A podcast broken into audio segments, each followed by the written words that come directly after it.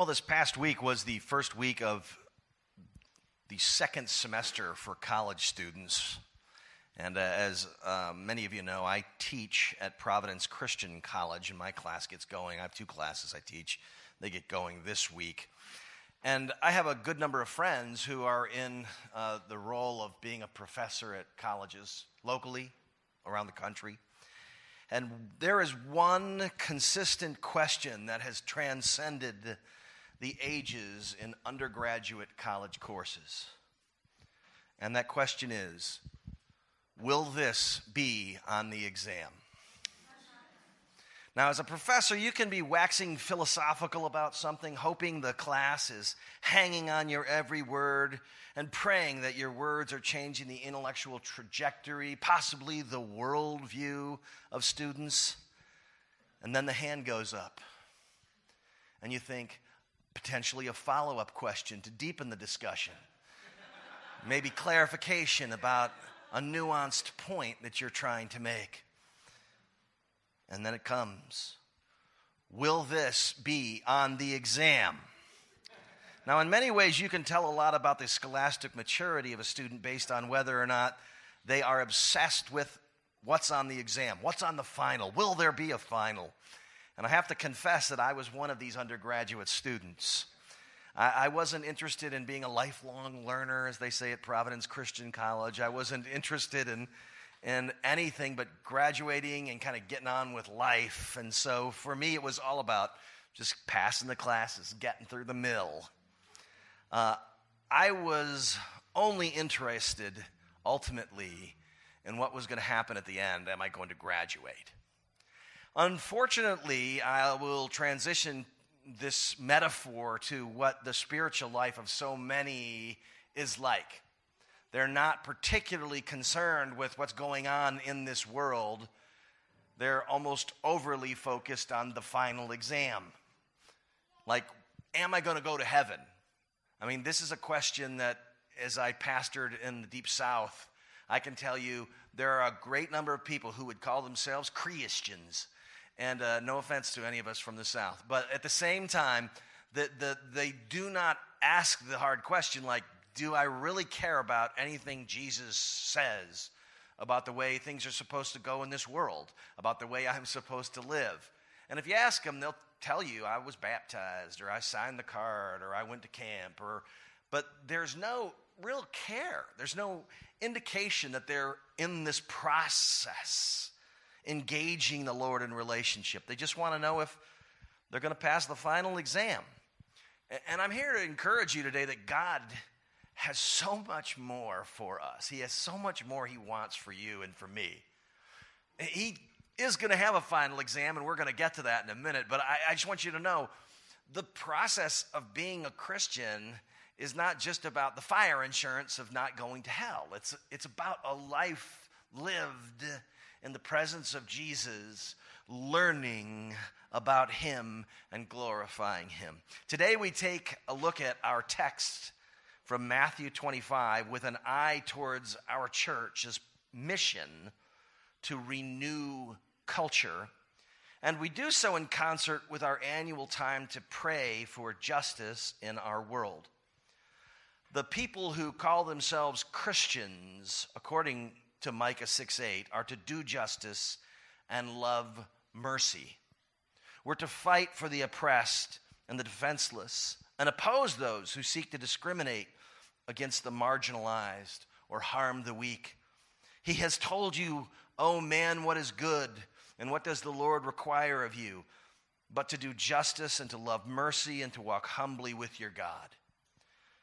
Perhaps most clearly, today's passage addresses the fight that takes place inside our own hearts, as that battle is what will ultimately produce the wherewithal to take up the cause of others in need. So before we look at the nature of cultural renewal, if we look at the nature of our work for Jesus, as told by Jesus in his narrative about the final judgment, we need to talk about something.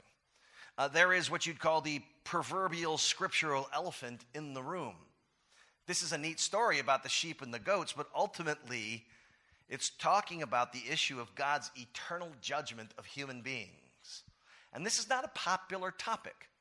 One of the most common phrases in just pop culture when people are talking to each other, and potentially the only scripture that some people half know, is judge not, lest you be judged. So the idea, even though that would be taken out of context, is that there's no such thing as judgment. And yet nobody really lives that way. Regardless of where you are in the political spectrum, you spew the most venomous thoughts about those who disagree with you. I know I have relatives that are both to the right and to the left, and uh, neither uh, speak with great care and comfort and respect about those who have different political views than them. They're very judgmental, especially those who claim there is no judgment in the world. So I want to address something and then give you a couple of thoughts about this something. And, and here's my first thought for us this morning from our text, and that is, there will be a final. All right? God's final judgment is a reality. I, I want to read from the text here again from Matthew twenty-five, thirty-one through thirty-four. When the Son of Man comes in his glory and all the angels with him, then he will sit on his glorious throne. Before him will be gathered all the nations, and he will separate people from one another as a shepherd separates the sheep from the goats. And he will place the sheep on his right, but the goats on the left. Then the king will say to those on his right, "Come, you who are blessed by my Father, inherit the kingdom prepared for you from the foundation of the world." This kingdom prepared for those who were saved by grace was prepared for us before we were ever physically inhabiting the bodies we inhabit now. God, from all eternity, knew who he was going to enable to understand, comprehend, embrace the salvation offered in Christ. He knew from all eternity that he was preparing this for us. And we talk about judgment not because we like to, uh, but we're also not, as a church, inclined to avoid talking about that which is so vivid in Scripture. We present this because it's first in our biblical text today, and because it is, without question, seen through every strand of real Christianity as biblical truth. We can't ignore the reality of God's final assessment, his final exam of our lives, or we'd be just like the student who kind of sort of knows there's a final exam and ignores that fact, just goes about their semester partying or Netflix binging, and then at the end of the semester wants you to just sort of kind of ignore the fact that they haven't done anything that would tell you they were engaged as a student. I have a son who is in my classes at Providence, and he knows enough to work hard because he knows that for me, I would never allow him to fart around all semester doing virtually nothing. And then at the end of the semester go, "I realize you've done nothing, but I'm going to give you an A anyway just because I like you. You're my son." That would be unjust. It would not be just because all these other students were fully engaged.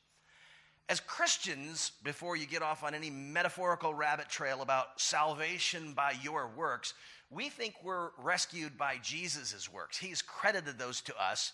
If you are a child of the living God, he's loved you and forgiven you in Christ. And that's why on the final exam, regardless of how well you've done on the test, if you're a Christian, God's going to say, "Come, those who are blessed by my Father, and inherit the kingdom prepared for you from the foundation of the world." But there will be an assessment of our lives. The Nicene Creed, which is real Orthodox Christianity, regardless of whether or not it's Protestant or Eastern Orthodox or Roman Catholic, all can agree that he will come again to glory, in glory, to judge the living and the dead. His kingdom will have no end. That means he will judge those who are alive spiritually and those who are dead spiritually.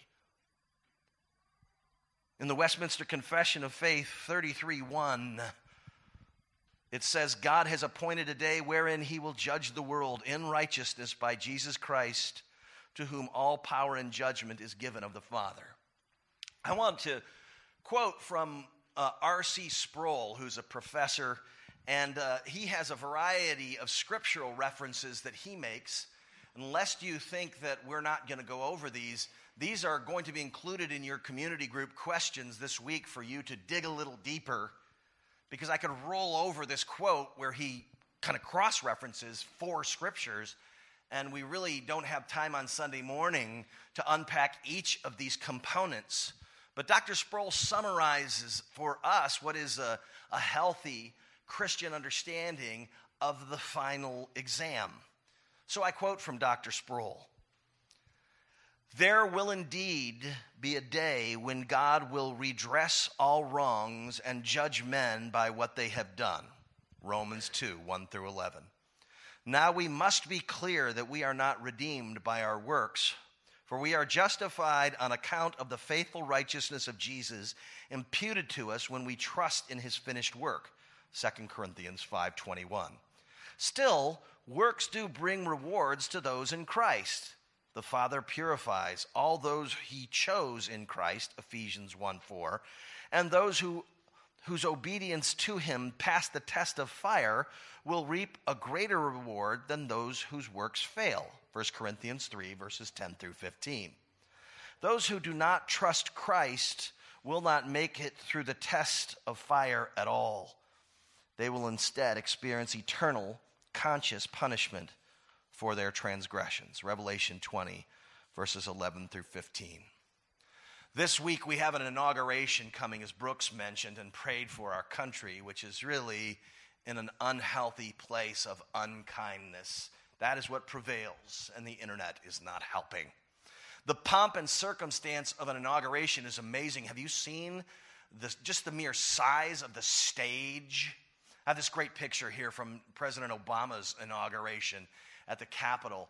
And if you've ever been, and I grew up in the D C area, it's an amazing sight to look at the Capitol. And when they outfit it for an inauguration, it's it's really breathtaking. But the pomp and circumstance of an inaugurating an American president can't compare to the glorious return and final judgment that will occur when Jesus consummates history on his golden throne.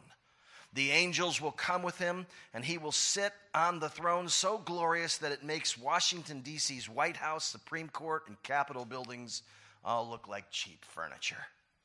Jesus Christ will return in glory to judge the living and the dead. And like I do with my classes, I give them a study guide for the exam. And so here are two questions that are going to be on that final for us. All right? The, the, the first question will be this. This question will be on the final. Did we humbly sacrifice for others? Verses thirty-five and thirty-six of Matthew twenty-five, Jesus says, "For I was hungry and you gave me food. I was thirsty and you gave me drink. I was a stranger and you welcomed me. I was naked and you clothed me. I was sick and you visited me. I was in prison and you came to me." From, from our Micah verse, in verse eight of chapter six of Micah, and that which is on your bulletin today, you'll know that humbly walking with the Lord is part of the Christian experience. Humble sacrifice for the marginalized is one of the things Jesus is going to be asking us about on the final exam. Humbly sacrificing for the marginalized includes helping the hungry, the outcast, the poor, the sick, and the imprisoned. Now, before you say, "Of course," allow me to encourage you to ask yourself if you've ever scorned those who are marginalized. And I must confess to you, to my shame, that I have. You may be guilty of saying or thinking, "They deserve this," which implies, when I have thought or said it before, that I don't. So you see, humble walking is rooted in the reality of the gospel. We as Christians do not earn God's love, but instead we undeservedly had this love extended to us.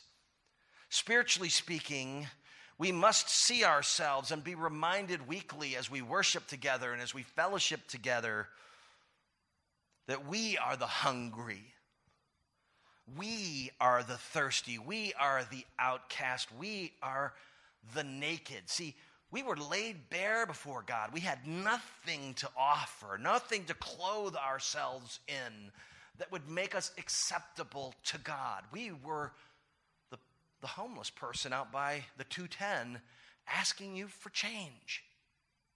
We were that person before God, laid bare. We deserved his displeasure, his scorn. But we were instead given grace, unconditional love. And as a bonus for those of us who walk with Jesus, we receive his unending and continued patience in the midst of our struggles. Two of my favorite verses along these lines have uh, bump up against a discussion of Israel and God's chosen people as a concept. Romans eleven six says this about God's free grace. But if it is by grace, it is no longer on the basis of works. Otherwise, grace would no longer be grace. I love that. That's such simple logic. You know, if you have to do anything but receive a gift from somebody, it ceases to be a gift. It's like a transaction at that point. Romans eleven thirty-four through thirty-six says, "For who has known the mind of God, or who has been his counselor, or who has given a gift to him that he might be repaid? For from him and through him and to him are all things. To him be glory forever. Amen." You see, humbly walking with our Lord means constant interaction with this thought. We are the ones who are the outcasts. Jesus has graciously brought us to himself. And that should manifest itself in the way we relate with others. John Piper says this: "You can't give to God anything that is not already his. If you could, he would owe you, but you can't. So he doesn't owe you anything and never will. All things are from him, and through him he is absolutely free." You see, if God costs something, we would not have a chance. We don't have anywhere near the resources that it would cost to purchase salvation. We don't have... Certainly don't have the righteousness that would ever make us acceptable in the presence of a holy God.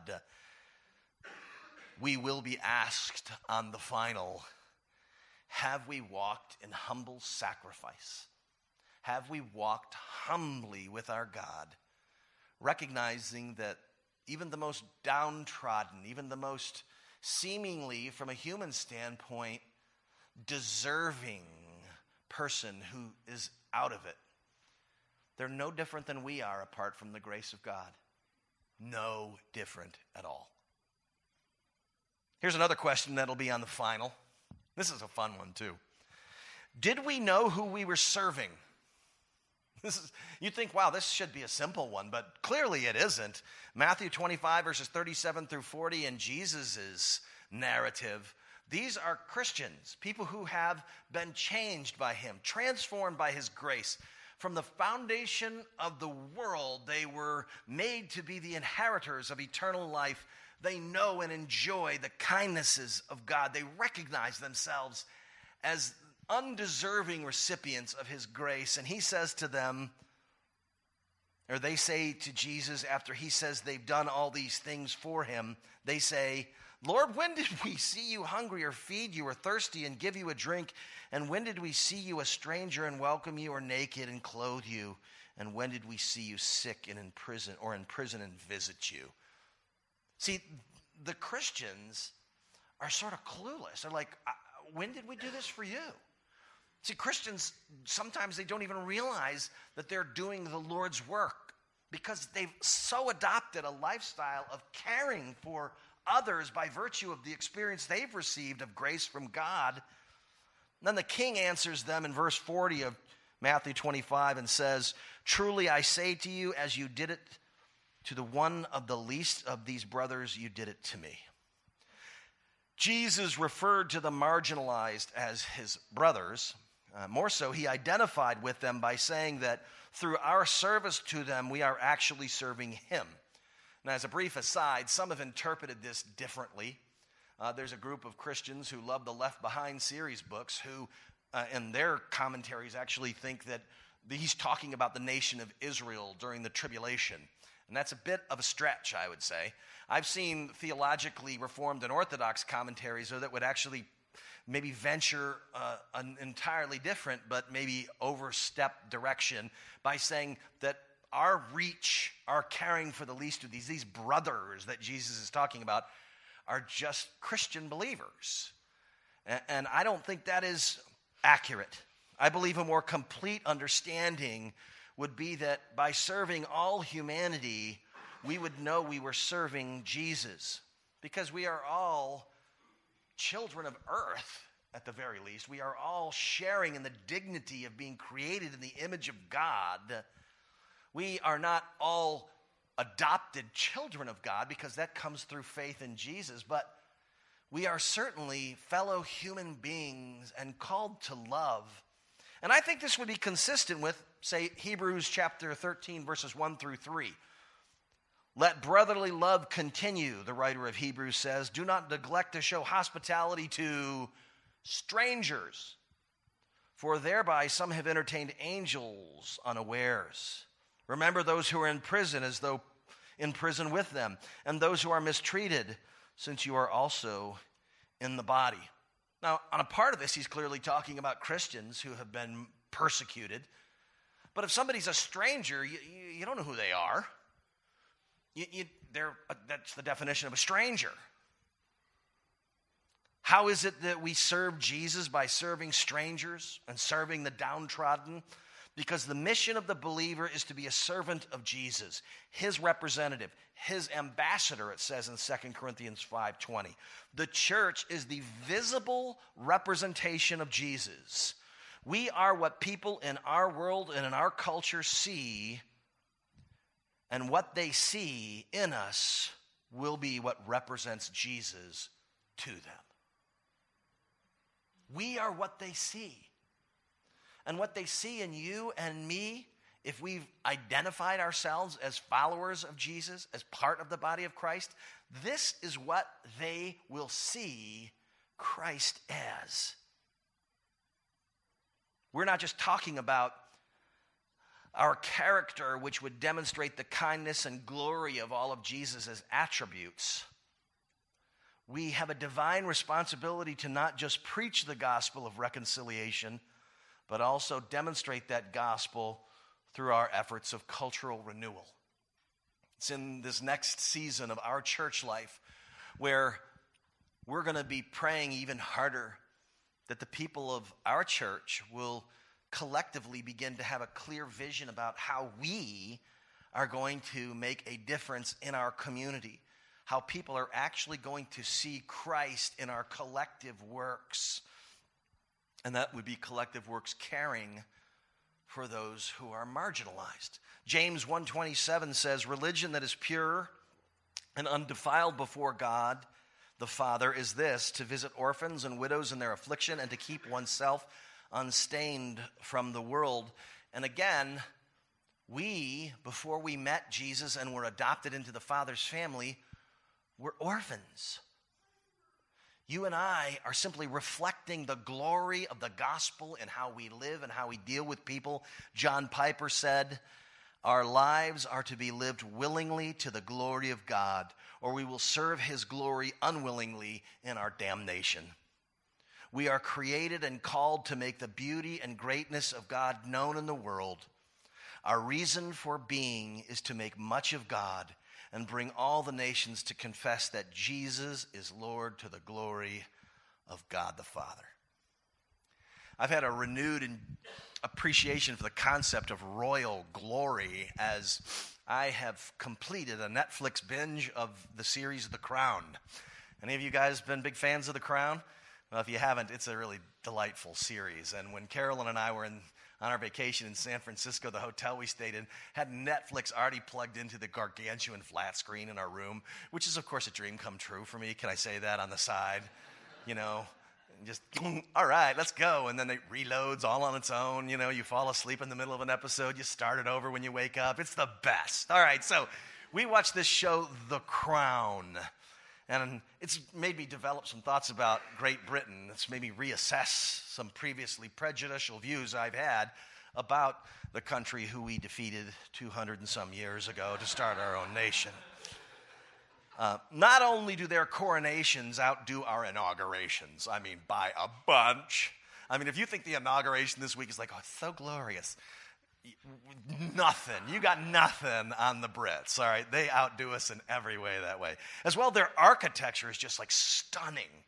I mean, it's it's regal, it's it's royal, and it's designed that way. I've been to the Westminster Abbey before, and you kind of find yourself saying, this makes me think, glorious God. There's a terrific scene at the end of season one where the Queen's mother is in Scotland buying her retirement home. Well, it's a retirement castle.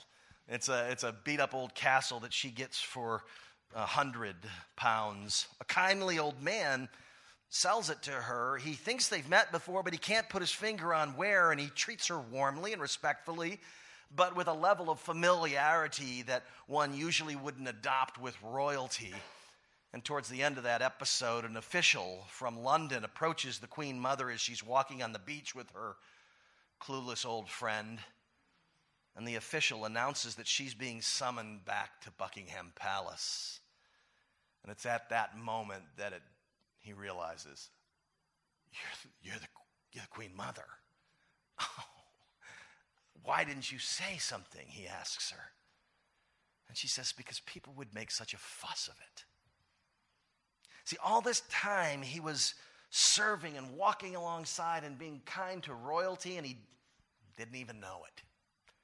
One of the questions we will be asked on our divine final is, did we know who we were serving? For the believer, we may at times go, I, I didn't realize that I was doing things for you. It's amazing that by your grace you turned my life around and I helped somebody and you were keeping an eye on that kind of thing. Who knew? I'm grateful. I didn't know I was serving you. Amazing. What a thrill. So in one sense I ask, do you know you've been serving the Lord? But in another, I ask you today, do you know the Lord who you believe you've been serving? I mean, have you been going about the Christian life as if the final exam was all up to you, that you had to have it all figured out and do well, and unless you did really well on the final, I mean really well, you were going to fail and spend eternity apart from him. You were going to be a goat. Do you find it interesting that before the assessment of the sheep and the goats, he separates them? See, that tells us that he's already determined who the children of God are and who the people who aren't the children of God. And it has nothing to do with the judgment he's about to give one by one. The recollection of our lives, the thoughts of our lives. We are saved by grace. Friend, you, you work. You do the things because you know Jesus is going to ask you about them one day. And if you don't care, you have to reassess whether or not you really know him or you're just concerned about the final. But more importantly, if you're already like doing what you think are good works, but you're not even comfortable with the idea that you're going to stand before God one day and he's going to receive you and he's going to call you the beloved who's inherited the earth, this is something you really need to get nailed down, because it, you'll enjoy your life a whole lot more, and really it will be the fuel from which you will go forth and do justly and love mercy and walk humbly with your God. Let us pray. Dear Father, today as we go to the communion table, would you bless and keep those who are coming to you, perhaps for the first time, and saying, I, I want to settle this notion that I'm your child, so that I can be at rest, so that I can know that a final exam is coming, and while you will assess what I have done with the great gifts that you've imparted to me to distribute to others, I will be your child forever. And Lord, uh, unless we know you love us and you will love us eternally, we'll just be so stunted in our passion to care and to be the church that loves mercy and does justly. Would you bless this season of response to your word this morning and bring new life to hearts who would do what would glorify you? We pray in Jesus' name.